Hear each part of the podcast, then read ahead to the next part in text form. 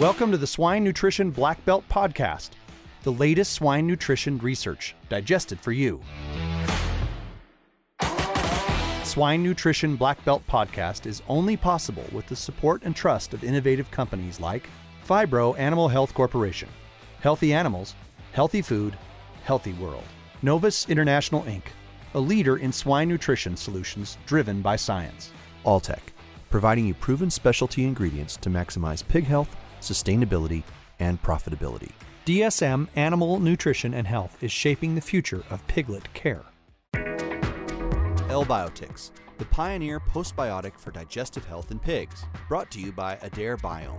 With over a century of experience in postbiotics for digestive health, L-Biotics contains heat-treated lactobacillus cell bodies and their metabolites. Stable by nature, L-Biotics can be easily stored and incorporated in compound feed.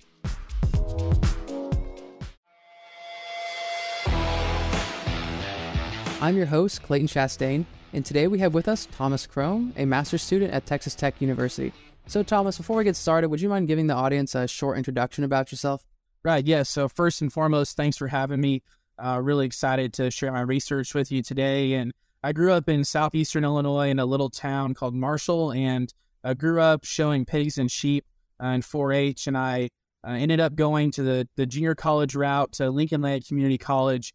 I was a member of the livestock judging team there, uh, where I then found my way to Iowa State University, I completed my undergrad, uh, met my current boss, Amy Petry, and followed her to Texas Tech, where I, this week, will be finishing up my master's here in swine nutrition and physiology. Awesome. So let's talk about some of the work that you've done for your master's thesis. I saw that there was like three separate studies um, that were performed about using fiber in gestation diets. Would you mind uh, sharing the results of some of those? Yes.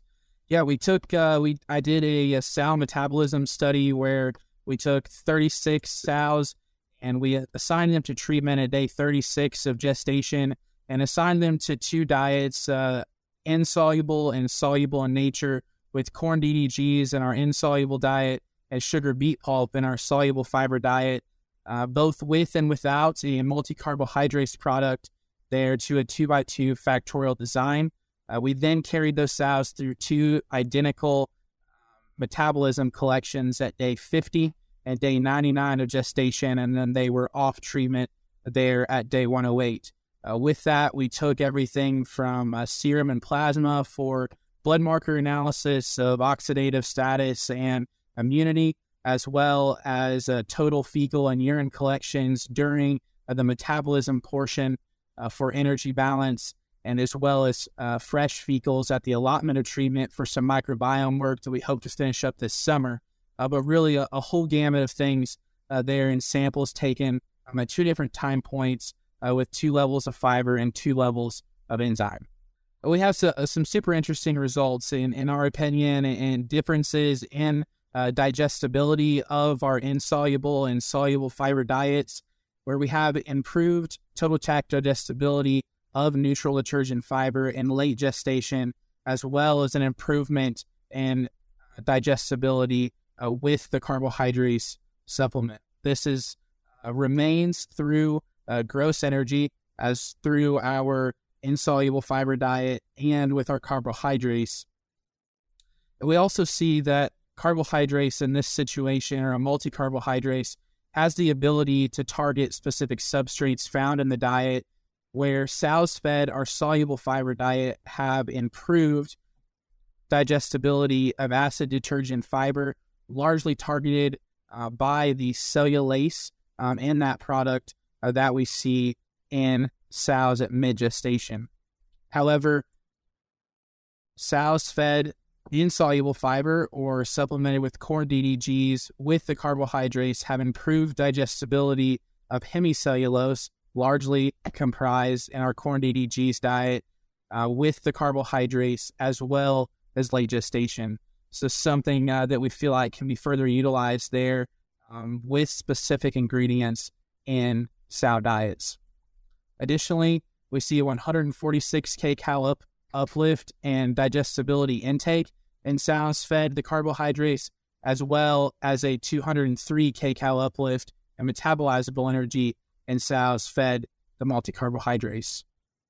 a few of the blood marker data uh, that we find interesting are um, sows in late gestation have improved both total antioxidant capacity and circulating malondialdehyde. Additionally, there are two major pro inflammatory cytokines, such as IL 8 and TNF alpha, that were both reduced with the carbohydrates product, as well as IL 1 and IL 2 increased in sows fed soluble fiber with the carbohydrates.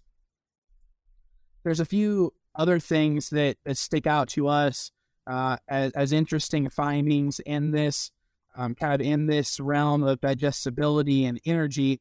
Um, that sows have the ability to increase their digestive efficiency um, across gestation. We feel like that can be key uh, working into the transition period, uh, realizing some of that data coming out of the late uh, Peter Theil lab. Additionally, and in our third uh, manuscript that, that we'll publish um, off of this research, uh, differences in terms of water absorption um, and fiber type. Uh, we feel that there could be a shift um, in our industry to think of fiber based on its composition of NSPs, rather um, insoluble and soluble, uh, so we can target um, sow diets specifically based on their composition um, rather than other general solubility. Uh, the more of that work out of uh, Peter Theil's lab shows us that uh, we have the ability in late gestation to reduce constipation um, in those sows pre farrowing.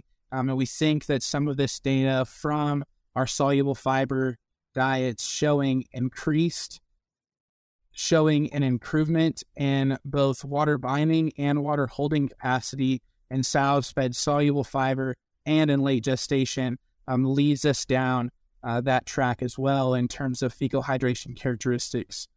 Another interesting uh, finding that we have is that sows fed soluble fiber or sugar beet pulp have decreased urine output with increased fecal moisture. So we observed a more repartitioning like effect of that water in the hindgut of sows uh, from the urine uh, to fecal. And we believe uh, that it is the type of fiber there, the soluble fiber that's creating viscous gels um, and the gastrointestinal tract of those sows that's drawing uh, more of that water um, is our is our working hypothesis. As well, with a, a bit of that water data, um, neurotransmitters and uh, gut motility markers such as PYY and CCK, um, very stark differences in those in terms of fiber type and uh, and rounding out with some work uh, that uh, will lead us further um, in that gut brain axis area. So on the the data that you had for the repartitioning the water from the urine output to the fecal output, um, did, you, did you see like that same result with both the insoluble fibers from the distillers grains as well as the soluble fiber, or was it better with the specifically with the soluble fiber? Right. The soluble fiber was our response um, in, in, terms of fiber in, in both urine output and fecal moisture. Uh, and that's, in our opinion, attributed to um, the, the solubility um, of that fiber, sugar beet pulp versus corn DDGs, uh, where corn DDGs is often thought to um, increase a rate of passage. And so, if a soluble fiber uh, that creates more viscous gels and is slowing down that transit time, um, that's where we feel uh, we're getting that extra fecal moisture in the rear hindgut um, of those sows. They're just kind of sitting um, in the colon. Gotcha. And the other question I had for you so, with the extra energy that you're getting from feeding these fibers, I, I would say as an industry, if you had to pick one way or the other, we tend to overfeed sows at least more often than we underfeed sows. So, with this extra energy that you're getting for feeding fiber, is that something you think that nutritionists need to account for in their calculations and planning out the diets for these gestation sows? Yes, I, I do feel that uh, with fiber in the presence of this multi carbohydrates that improved our energy uptake, I do think that that in the future is something we could get to.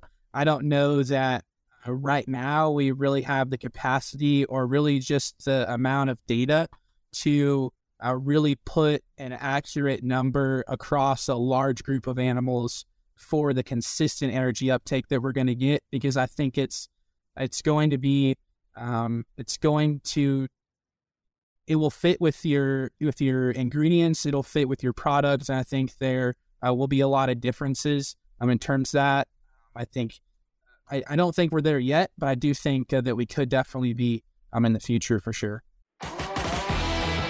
Swine Nutrition Black Belt podcast is only possible with the support and trust of innovative companies like Animine, international supplier of bioavailable precision minerals to impact pigs' gut health. Purina Animal Nutrition, where swine research becomes your return on investment.